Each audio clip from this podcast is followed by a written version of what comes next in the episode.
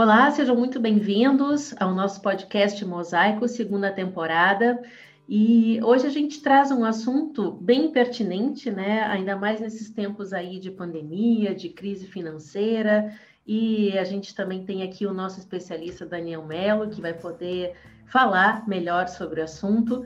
Mas a gente escolheu o tema, né, é, até mesmo para fazer reflexão para outros empreendedores, para as pessoas ou que estão pensando em empreender nesse momento, a identificar como é que vai a saúde da sua empresa. Eu sou Ana Paula Maranho, performance trainer aqui da Emiló. Sou Arthur Marinho, diretor executivo. Reinaldo Pérgolo, diretor de operações. Daniel Melo, diretor financeiro. Então, Daniel, eu vou deixar a palavra com você, né? Você é o nosso especialista na gestão financeira. É, qual é o seu ponto de vista, o que você tem aí a acrescentar, né, a, a, aos empreendedores, a quem está aspirando a, a, ser empreendedor, ainda mais nesse momento difícil? Com você, por favor.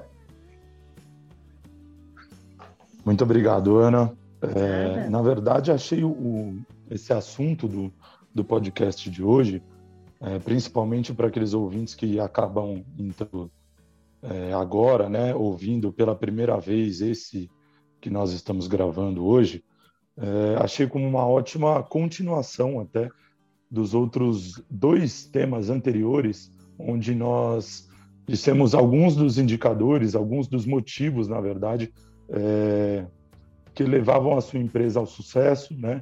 Em um primeiro momento falamos sobre os motivos que prejudicavam né, a performance dessa empresa, que enfim, motivos é, que levavam até a, a, você fechar a sua empresa. E num segundo momento a gente falou sobre alguns indicadores que que, que te auxiliavam é, na conquista aí do seu sucesso né, empresarial. Então, vale para quem está entrando agora, é, nos ouvindo pela primeira vez, vale, acho que é importante voltar duas casas e, e acabar ouvindo um pouquinho antes, que eu entendo como uma, uma continuação realmente. Exato. Porque hoje vamos falar estritamente sobre, sobre indicadores financeiros, né? E que auxiliam é, o controle interno de se ter um, um diagnóstico preciso, né? De, de se ter um, um diagnóstico muito próximo daquilo que realmente acontece no dia a dia de cada empresa dentro do setor financeiro. E eu vou me utilizar até de um exemplo muito interessante, Ana, para falar do primeiro indicador, que é o acompanhamento do faturamento, né, do crescimento desse faturamento exercício a exercício, que foi uma oportunidade ímpar na qual eu participei de uma reunião C-level, assim, de, de onde haviam pessoas de outros países, inclusive, onde o, o, o, diretor financeiro dessa empresa, né, ele foi muito pontual. Ele falou pouco, na verdade, ele teve duas perguntas sucintas e eu acredito que essas perguntas sirvam exatamente nesse indicador, que é o primeiro que a gente está falando sobre o acompanhamento do, do, do, faturamento, né, do crescimento do faturamento. É, ele perguntou assim, né, em inglês ali na reunião, ele perguntou assim, tá, então demonstrem para mim, porque é uma reunião de apresentação de resultados, uhum. principalmente financeiro. E ele demonstrem para mim o quanto eu faturei a mais, o quanto eu cresci dentro da, da, dos meus recebíveis, né? E, e aquele dado foi apresentado para ele. Ele falou muito bem, bacana, isso representa um percentual de beleza, foi apresentado para ele novamente. E a outra, a segunda pergunta dele foram duas únicas, né? Ele disse o quanto eu gastei a mais, né?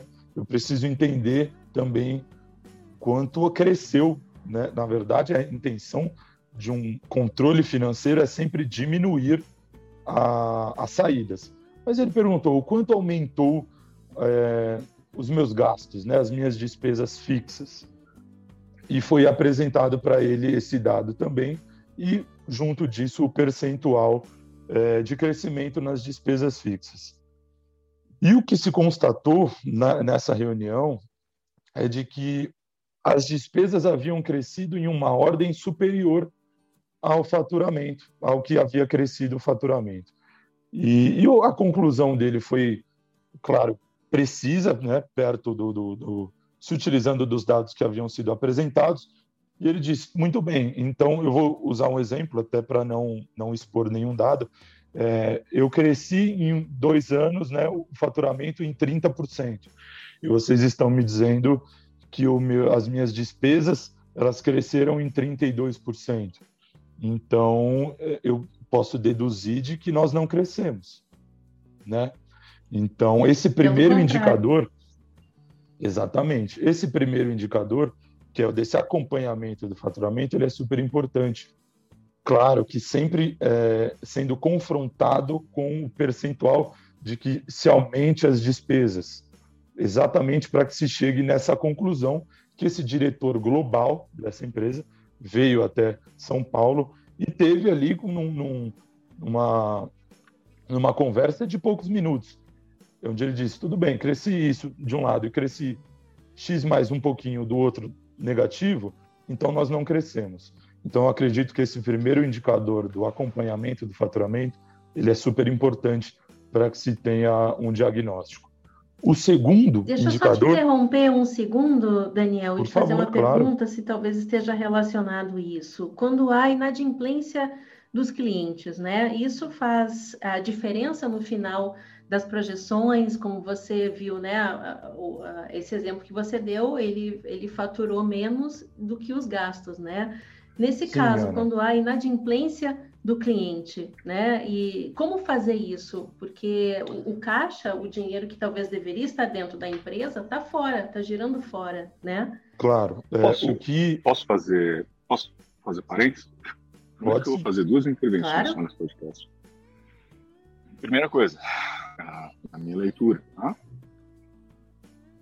Primeira pessoa ou a empresa é, ela foi otimista por demais, imaginando que esse cenário não ocorreria em momento algum.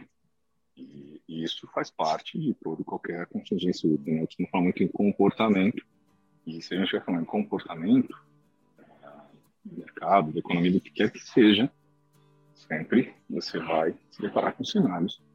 Podem ser de crise. Crise significa análise, se você for pegar a origem etimológica, você vai ver que é quebrar em pedaços entender. Onde está o erro aí no planejamento? Se uma empresa tiver uma reserva técnica, se ela tiver, hoje até diminuíram isso, né? Quando você pega, por exemplo, Calacuri, base, enfim, o que eles dizem? Você precisa ter receita, uma reserva técnica, que chama reserva de emergência. Eu não vou chamar de emergência, porque urgência emergência, na minha ótica, é tudo aquilo que, quando era importante, ninguém viu dentro da matriz de Eisenhower, ou, ou quem deveria ter feito não fez. E aí vai gerar realmente assim, falhar na estratégia, falhar no planejamento é falhar na execução. Tá? Então, se a pessoa tiver uh, por base, vai, esses ensinamentos que eu mencionei aí da, da Lacure ou do, do próprio Salser Base de outros, você precisa sempre pensar em ter uh, uma reserva que corresponda a um ano sem receber um só real para que você utilize nesses momentos, nessas circunstâncias, e aí você se encontra saudável. Ponto dois. Ah, eu, eu já acho que você tem que ter uma reserva de pelo menos, eu acho, não, né? Minha visão, minha posição, você tem que ter uma reserva pensando em dois anos. Então tem que saber qual é o seu break-even, você tem que ter isso calculado, isso mensurado. Enfim, a, uma das nossas spin-offs aí, a Atrox, surgiu dessa iniciativa do Daniel quando ele começou como engenheiro de produção, começou a se dedicar mais a essa questão de gestão de ativos, questão de gestão de custos, gestão de finanças primeira coisa que eu perguntei quando ele trabalha conosco, tá? Mas é, levanta para mim quanto isso aqui custa, quanto a operação custa. A partir do momento que ele fez isso, eu falei, que dá para cortar? Tá? Deu para cortar isso, isso, ótimo, tá bom. Terceiro ponto, ah, não quer ninguém ganhando fixo, vamos fazer todo mundo ganhar produtividade. E você consegue fazer isso através de contratos, enfim, oferecendo serviço ah, com profissionais autônomos ou ainda com, com empresas que você possa terceirizar para reduzir o teu custo porque realmente empreender no Brasil não é para amadores. Senão você vai ter um passivo trabalhista gigantesco lá na frente. E isso precisa ser mensurado, precisa ser estudado, precisa ter um bom plano de negócio, você precisa ter um bom business plan. Ah, ponto dois, né, como, como, eu falei, Uh, eu, eu, resumiria tudo isso aí, vou deixar vocês depois uh, discorrerem, né? mas na minha ótica, uh, a melhor palestra que eu já ouvi dizer, não, não estava presente, estava presente, era um ex-sócio da, da o Felipe, é meu irmão, dizem que é meu irmão, fisicamente parece comigo, então imagino que seja mesmo, enfim, a fim de, eu sempre, né, quando nasceu, eu vi lá, enfim, ah, foi criado comigo, tem uns valores diferentes, mas, assim, de qualquer forma, Felipe é muito inteligente e o Felipe ele falou que a melhor, maior uh, lição que ele já teve foi uma palestra do Fly, que até então era só conhecido como coreógrafo da, do Faustão, da Xuxa e do, do um dos membros do You Can Dance, para quem é mais velho, eu, eu que já já sou um senhor, né? Já tenho 41 anos de idade. O Felipe falou que o cara chegou para uma palestra, salvo melhor juízo, do grupo Acor, é, sobre educação financeira. E ele falou, entrou, falou: Olha, eu vou resumir isso aqui em cinco minutos para vocês. É, em seis palavras. Não gaste mais do que você ganha. Sete palavras, o Felipe falou, né? Sete palavras. Não, não gaste mais do que você ganha. Bom, acabou. É, fim vida que. Está resolvido o problema. Você não, vai passar por dificuldade, não vai ter dor de cabeça nenhuma. Então, o, o sujeito que fica inadimplente, em regra, ele está gastando mais do que ele ganha.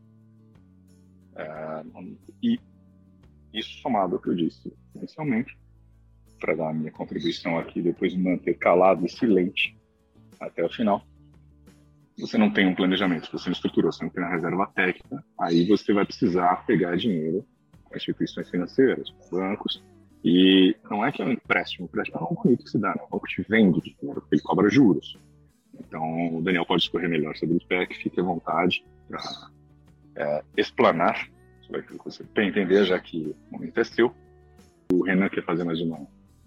Ele quer fazer uma. uma ele quer dar uma contribuição, então, por favor, dê aquilo que, que é seu, Renan. Obrigado. Obrigado, doutor. Na verdade, eu acho que é só um, só um gancho mesmo, é, nessa parte do planejamento tributário que ele vai de encontro, na verdade, a uma assessoria, né? assessoria não só jurídica, mas empresarial. Ah, o tributário, é, trabalhista, da... econômico, financeiro, tudo, né? Exato. E isso acaba impactando né, é, em toda a, a, a, gestão também financeira dessa empresa. Né? Então, imagine se, se, se, uma empresa não tem uma assessoria ou não, não toma as cautelas devidas uh, para casos em que, por exemplo, se você não tem um contrato muito bem estruturado com um funcionário, um colaborador, e, e isso gera uma demanda trabalhista, você vai ter um impacto financeiro ali significativo.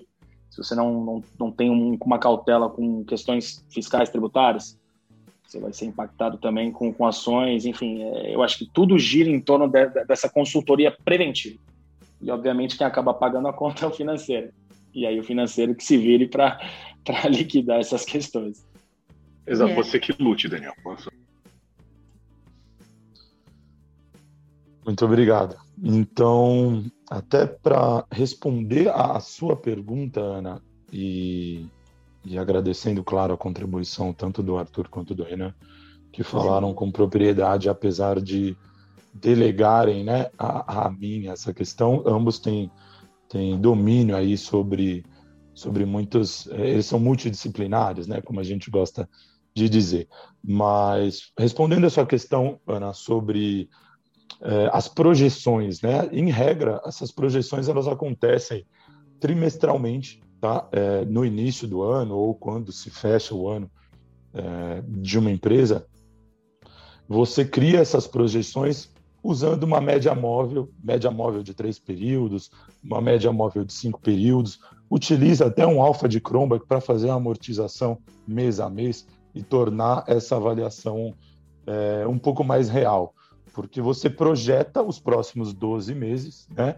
Olhando para os últimos 12, para os últimos 24, para os últimos 36, e entendendo naquele mês qual foi o comportamento é, da nossa empresa, quais foram os resultados obtidos, e, claro, usando é, algumas técnicas de, de estatística, como alfa, enfim, como média móvel simples, média móvel ponderada, é, que, vai ajustando esse resultado para o crescimento que você demonstrou no, no último ano.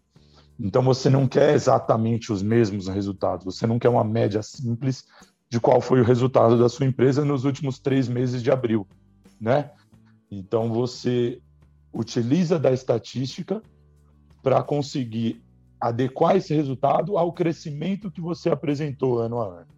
Claro que esses resultados eles são uma projeção Exato. e é por isso que existem ajustes, né? Durante o ano, ajustes, ajustes tri, trimestrais, onde você vai confrontando, né? O, o, a sua projeção quanto ao resultado real, né? Ao resultado obtido, até para que você tenha um indicador de performance, seja do seu time de venda, seja do seu financeiro, que tem o papel de receber, de negociar, de cobrar quando isso é necessário. Então, você faz esse, esse confrontamento né, entre aquilo que foi projetado e aquilo que aconteceu na vida real. É, então, acredito que, que tenha respondido essa questão das projeções. O segundo indicador, Ana, que, que é super importante, eu vou falar principalmente de três ou quatro indicadores, que eu acho que quando você tem esse controle dentro da sua empresa, você acaba tendo o seu financeiro na mão, o que é sem dúvida uma das um dos pilares, né, de qualquer empresa. É, o segundo indicador nós podemos citar a lucratividade, né? E a lucratividade é uma fórmula simples, apesar de não ser de fácil execução. Ela é uma fórmula onde o lucro é, ele é o numerador, né? E você tem o faturamento bruto com, com o denominador e, e aí você tem um resultado percentual. Eu vou utilizar de um exemplo que o Brasil enfrentou, né? O Brasil que nós nos deparamos aí na, durante esse ano, inclusive, que foi o exemplo da Ford, né? É claro que muito se falou sobre a saída da Ford por questões políticas e, e tudo mais. E na verdade é que quando você abre, né? É claro que, enfim, essas discussões políticas não vêm ao caso, mas vamos falar estritamente do financeiro.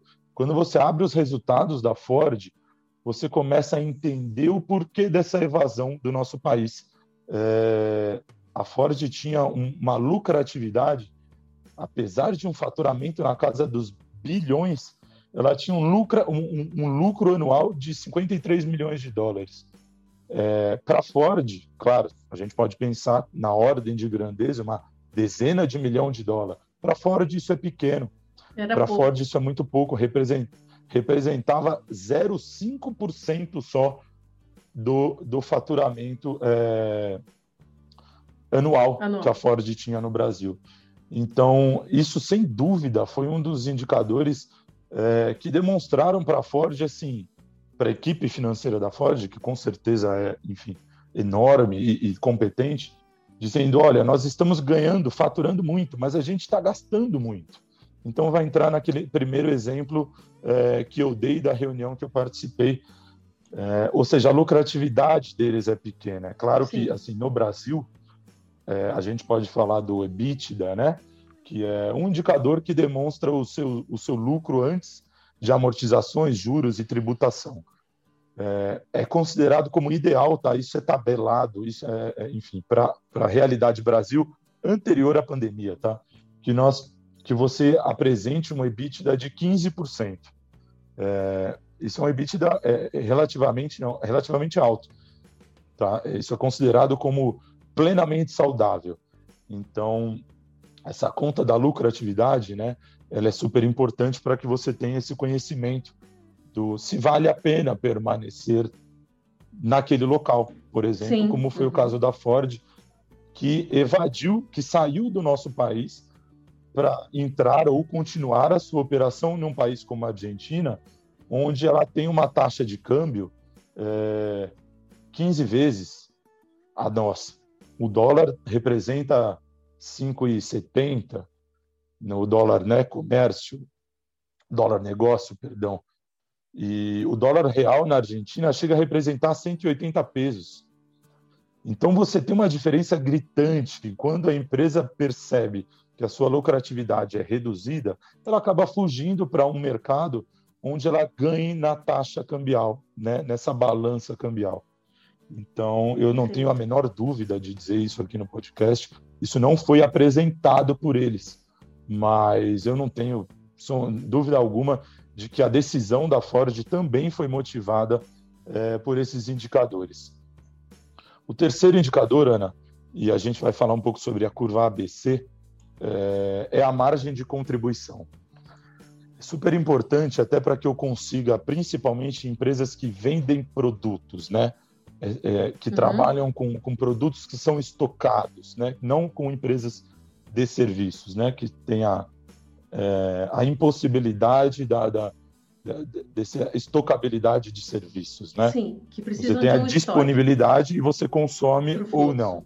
Mas no caso de principalmente de produtos, é super importante você conhecer a margem de contribuição desses produtos, até para que a sua decisão porque nós temos um espaço finito né, de estoque, nós temos um recurso finito de é, dinheiro para comprar de novos produtos. Então, a curva ABC ela vai demonstrar que 80% dos seus resultados eles decorrem de 20% da, da, das suas entregas, né, dos seus, dos seus produtos vendidos, enfim, dos seus serviços prestados. Então, a margem de contribuição é, representa o quanto aquele produto representa após é, retirado todos os custos envolvidos na produção ou prestação, o quanto isso representa, o quanto uma unidade representa no, na minha lucratividade. Então, é importante eu saber que do, produto A eu tenho uma margem de contribuição mais elevada do que o produto B. Então é interessante de que as minhas verbas, a minha disponibilidade de recursos financeiros, de disponibilidade de, de espaço físico, sejam direcionadas para esse tipo de produto, para esse tipo de serviço, que no final do meu exercício ele vai ter uma representatividade maior na minha lucratividade.